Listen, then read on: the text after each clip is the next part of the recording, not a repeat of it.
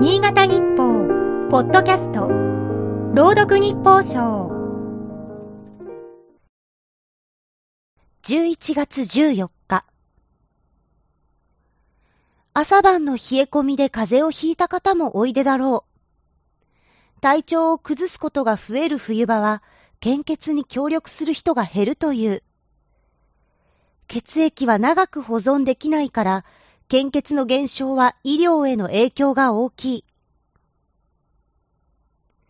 加えて気がかりなのが若い世代の献血離れである。日赤によると、2022年度に協力した30代以下は167万人。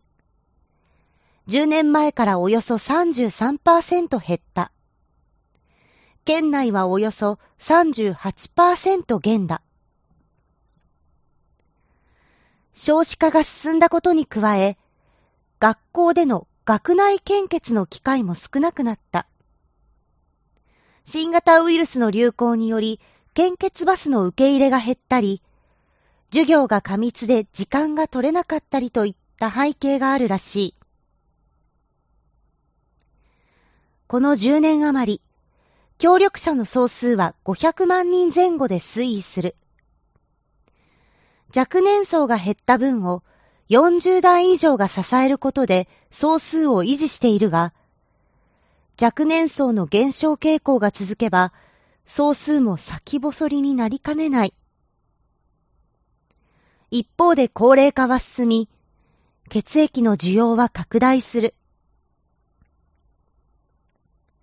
若年層に協力を呼びかける20歳の献血キャンペーンは半世紀近く続いている。これまでアイドルグループの乃木坂46のメンバーやフィギュアスケートの羽生結弦さんら、二十歳前後のキャラクターを起用してきた。若者を象徴する言葉として二十歳を使っているが、一部の献血は16歳からできる。スマホや漫画本を片手に椅子型のベッドでのんびり。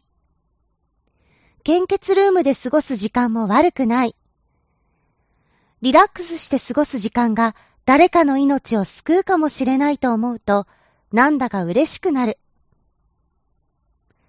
これからは、街で献血を呼びかけるスタッフの声が、一層熱を帯びる季節だ。今日の日報賞は、FM 魚沼の飯田が朗読いたしました。